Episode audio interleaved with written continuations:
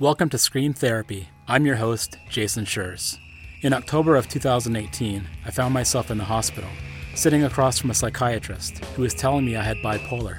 I was sent home with a bunch of medication and laid on the couch for a week. I had my iTunes library on shuffle, trying to shake the hornet's nest from my head. Ever since I was a kid, I've been using loud music as a form of therapy. Punk rock and mental health have always been connected. This podcast looks at that connection through the lens of different guests. This is Scream Therapy.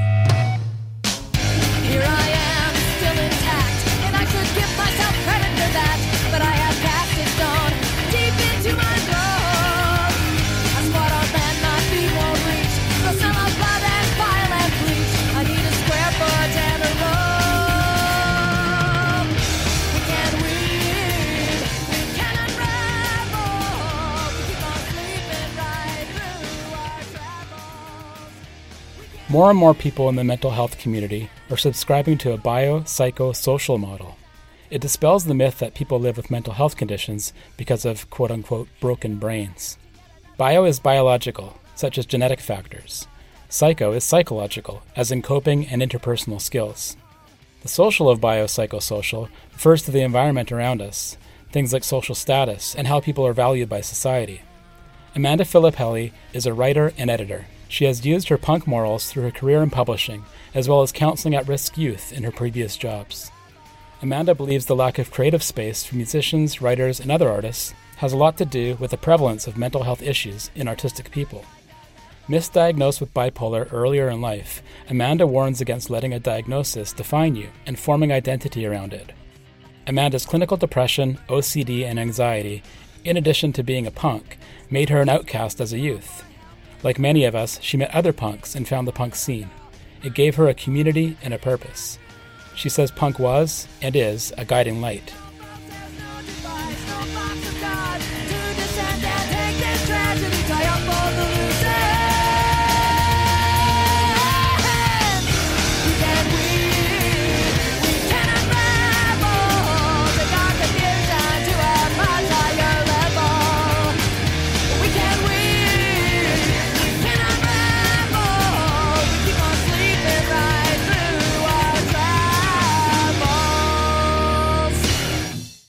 My name's Amanda Filippelli. I am a writer, editor, and book coach in Pittsburgh, Pennsylvania. My background with punk rock is I found it as a teenager, and it really helped me adjust in a difficult and awkward time in my life. During my career, I started out working in the field of mental health for about 10 years, working almost solely with adolescent survivors of trauma. And I found then that my love for music and for punk rock really helped me connect with those kids because it was a great way for me to express an outlet with them that they understood and vibed with too. So that really propelled a lot of my work in storytelling and in the arts. And so now, as a much older adult working in the publishing industry, it's still a big part of my life. And I love to uh, give it credit for how it helped me heal. You talked about going to a punk show when you're in, I think it was grade nine. We are talking about this before the podcast. How did you feel when you walked in the doors of that show? Do you remember what came up when you looked around? Well, I was scared shitless, first of all, to go. Before that, I was just really lonely and really struggled growing up with major depressive disorder and OCD. And it kind of made me an outcast because I didn't know how to deal with it, how to express myself properly in front of other kids. And I didn't really have any treatment up until that point besides medication. And so I really just didn't know what I was walking into before I found punk rock or went to that show at all. I remember listening to a lot of alternative stations in the 90s started to become really huge. And so there was a lot of like heavier music that I found myself attracted to and then ultimately kind of exploring the metal scene. But I think as a girl none of that really felt super welcoming all the time.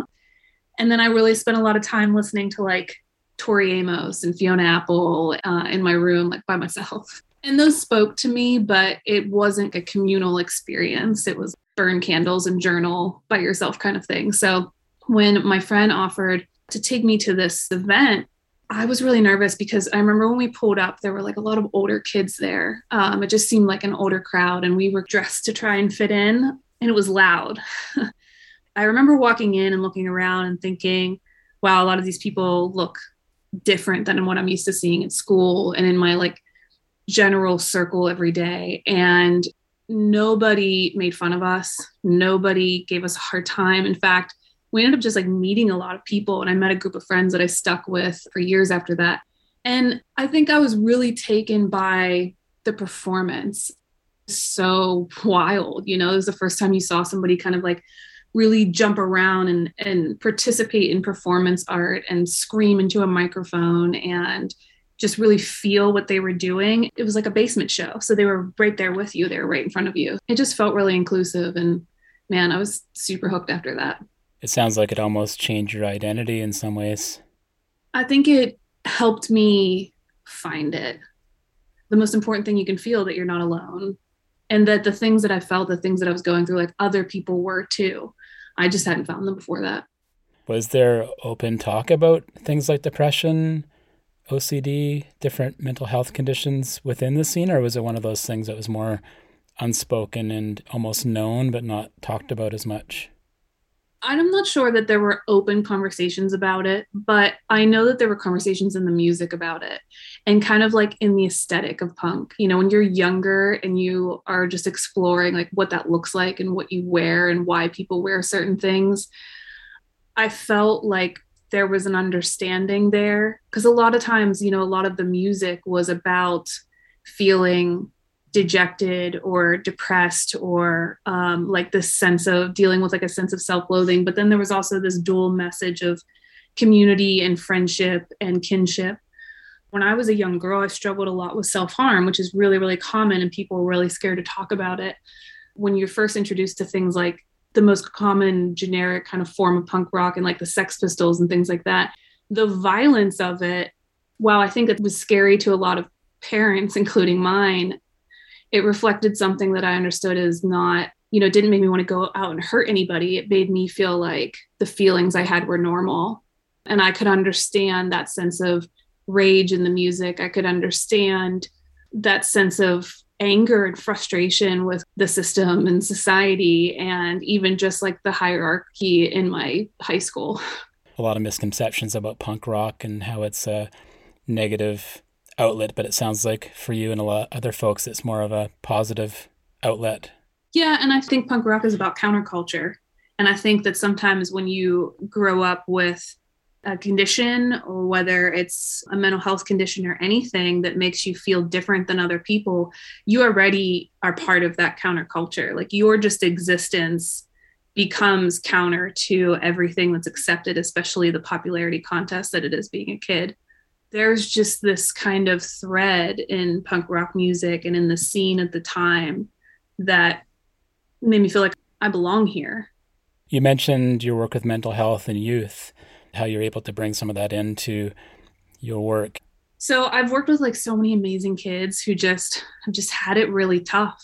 And I recognized early on that so many of the things they were feeling, the frustrations, the rage, the sadness, the problems with self image, all of those things, and even symptoms that were like inherent with their diagnoses, were things that I knew that components of the music could really help them express themselves.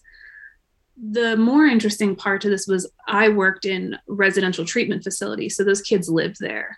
So they were really stuck in the system. And I would watch a lot of them cycle in and out, in and out and not only were they cycling in the system but they were part of a very broken system one that didn't always serve their best interests so they were kind of like getting beat up from all ends i just remember like one girl that was there for a long time struggled with addiction and self-harm and just generally tried to escape a lot and she was kind of difficult to get through to but i remember the first time i played the distillers for her and something in her like clicked. Are you ready to be liberated on this inside city street?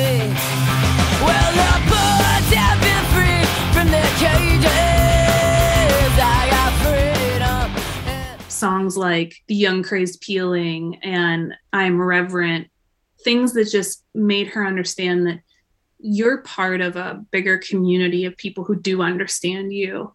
And it's okay for you to take this music and use it as an opportunity to lash out and express yourself instead of lashing out against yourself. And it just changed something in her. And eventually she was able to start going off grounds and doing field trips and things like that. And I remember in the car, like she would always want to put it on and just kind of like rock out in the car. And it was a great experience for both of us. It was something that we could bond over, but that she could heal through too.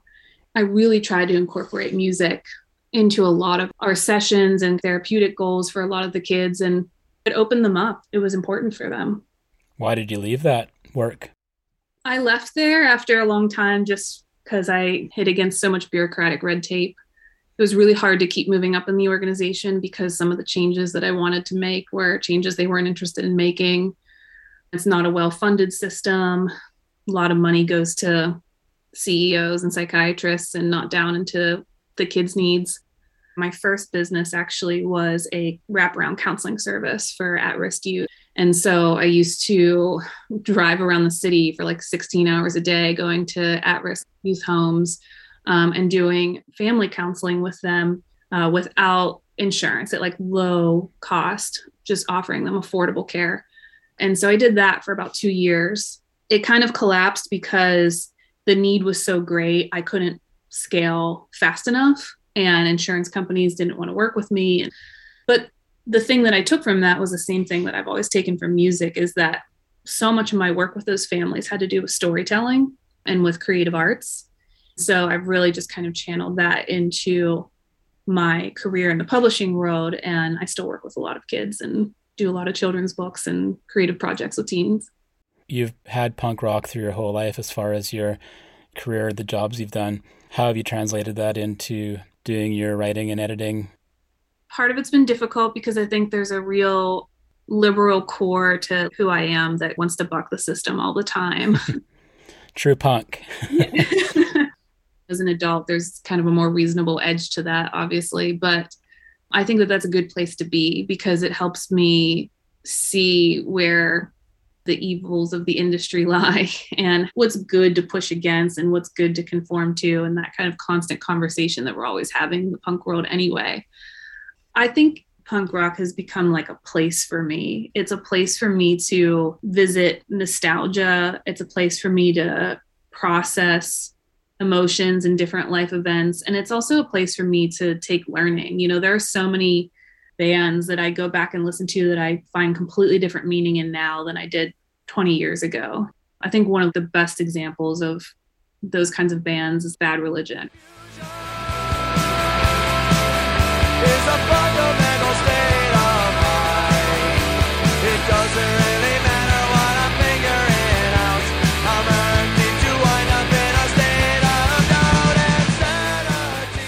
Something really philosophical like that that you listen to as a kid and then you listen to again as an adult you're like whoa wait a minute. That has really helped be like a touch point for me when i'm trying to work through what are the best decisions for my business. You know in my world there's a lot of clash between creativity and commercialism and that's really tough because as a writer as an artist and as a person who coaches artists I spend way too much time telling myself and other people that we have to conform to be a little bit more commercial for the industry to accept us and pay us money. I've spent a lot of time trying to fight against that. And I think that those values were really instilled in me by punk rock.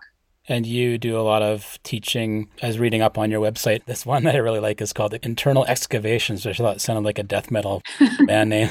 That's a good idea. I should start a, a metal. I can see the t shirt. Yeah.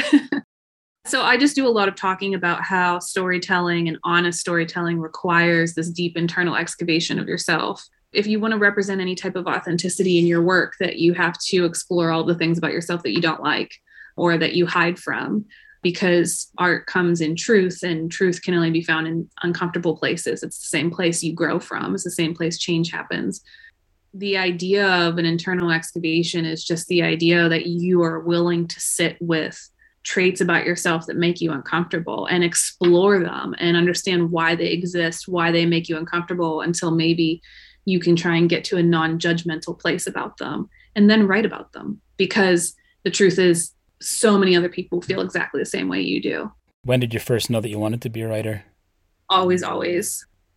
Something has always been very ingrained in my personality. I first went to school for psychology because growing up, everybody kept telling me that I could never be a writer. I couldn't be an artist. I couldn't be any of those things, which I think is another reason why I never pursued music because everybody just tells you that you're going to be broke and it's never going to work out and you need some kind of fallback plan. So I went to school for something entirely different. And then it wasn't until then when I used that degree and started working with these kids and saw how much art could change their life and how much music could change their life and how storytelling could heal them. And I was like, no, wait a minute. And went back to school twice for for writing and editing. And that's kind of how I got here now. I probably feel the way about writing that most musicians feel about the way they grew up just constantly playing and, and creating music. So I just got a dual diagnosis. Bipolar was my original one three years ago, and just about a month ago, ADHD. And I'm wondering because you have three different challenges major depressive disorder, OCD, and anxiety. And I'm wondering how you see the intersection of those things. I think I have a little bit of a radical perspective on mental illness in that, in terms of creative people, including yourself, and that a lot of times I think that mental illness is less a diagnosis and more a reflection of the fact that society doesn't really create a lot of space for creative people. A lot of the behaviors and the things that our brains develop to adapt are reactive to a society that doesn't value what we have to offer. It can be really difficult to navigate and to exist inside a world where what you offer as skilled labor isn't valued in a lot of ways, you know, not just monetarily. I think mental illness is obviously a real thing. I think there are a lot of conditions that are biological. However, I think that a lot of creative people are just misunderstood. A good example is that for many, many years, I was diagnosed with bipolar, and that's just what I thought that I had. And that was an incorrect diagnosis. And I spent a lot of time trying to mold the way that I live my life and the way that I seek out treatment and relief what I might need as a person with bipolar disorder. And then when it came to the surface that that wasn't the case at all, it really took me back and made me rethink my personality, my identity, what I need, what I don't need. And that's when it kind of dawned on me that all of these things do function together. I know for me, like my compulsions and my depression are hand in hand. There's not these separate things happening in my body it's a coordination between a lot of different things. And a lot of it makes up parts of myself that are trying to express themselves that might have been suppressed at some point, parts of myself that are overly expressive or under expressive. But I find that it's easiest to cope and to feel comfortable in myself and in the expression of myself when I'm creating things. But then the challenge becomes when do you have time to create things? And how do you get paid to create things and who values these things that you create and so then that kind of comes full circle and sends me into this spiral about okay but maybe i just have these disorders and they hold me back. And so i find myself in this kind of constant loop of trying to figure out if i'm doing something that is disruptive to my life oh it's just my ocd but no there's a there's a deeper root issue to that besides the genetic component of it.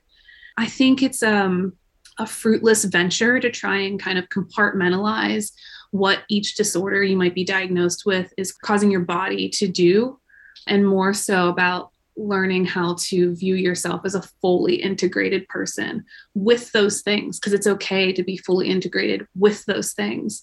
And then to acknowledge that, okay, if I'm a fully integrated person walking around with these traits to my personality, do I fit in? Is there space that's welcoming and inclusive for me? And if not, there's something wrong with that, not something wrong with you. Yeah, that's really helpful.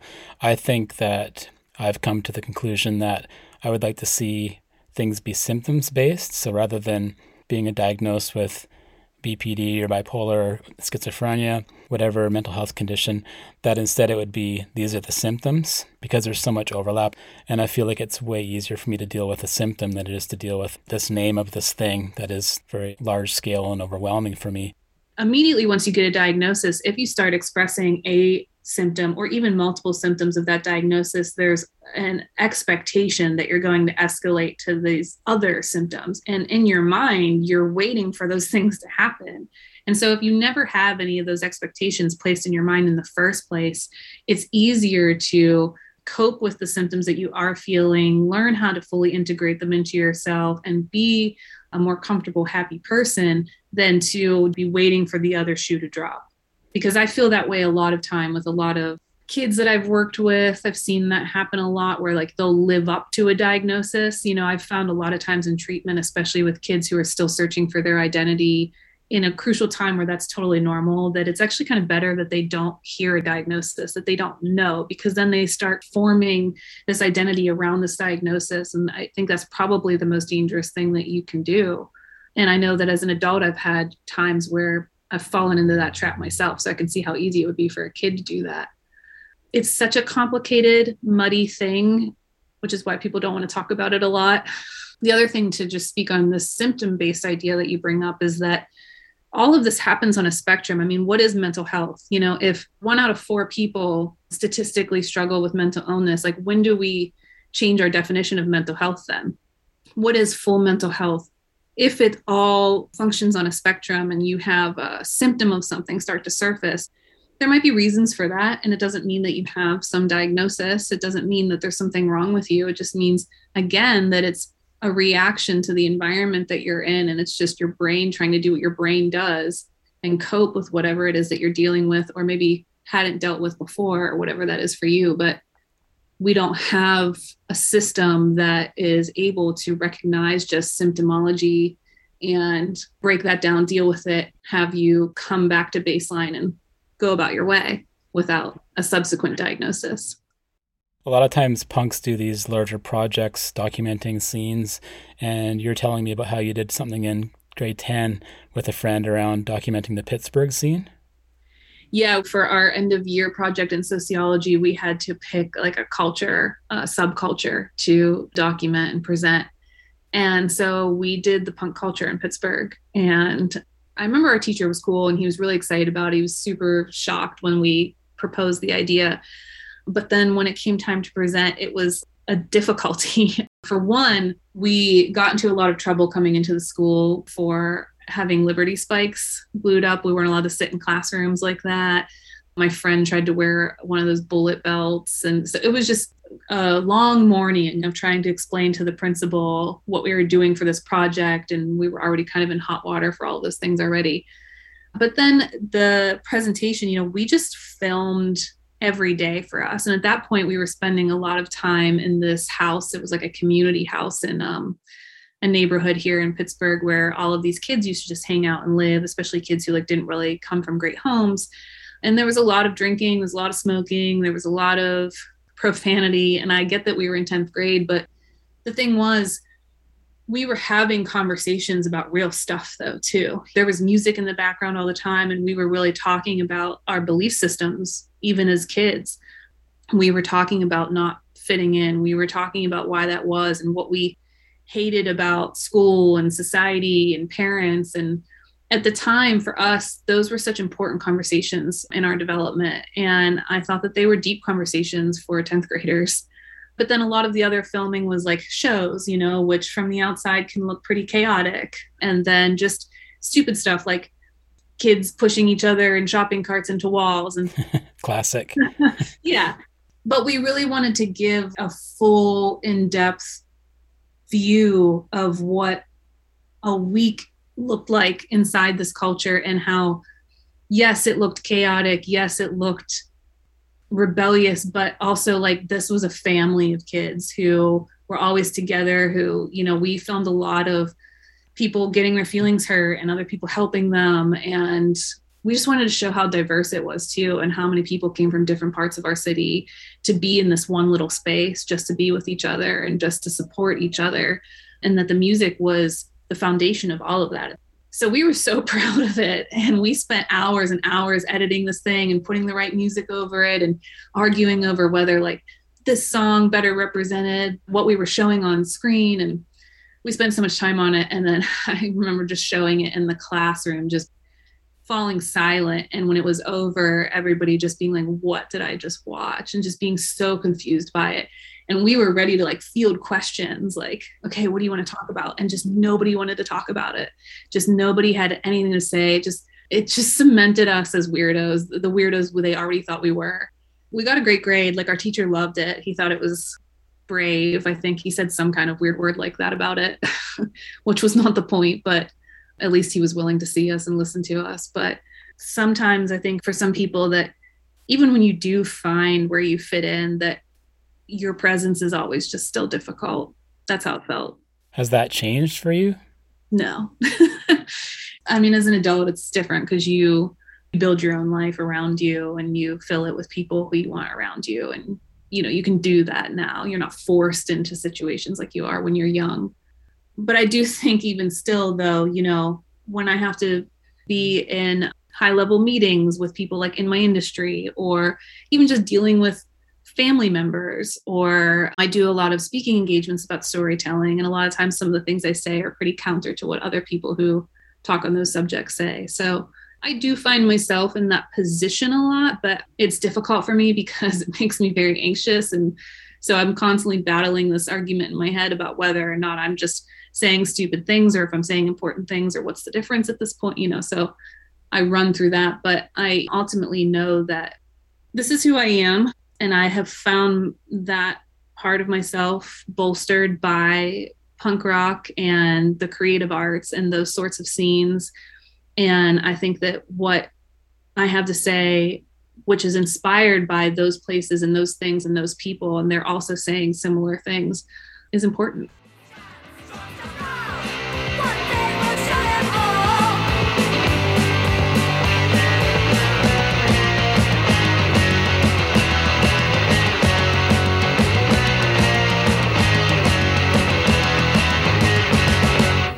Thanks for listening to the latest episode of Scream Therapy.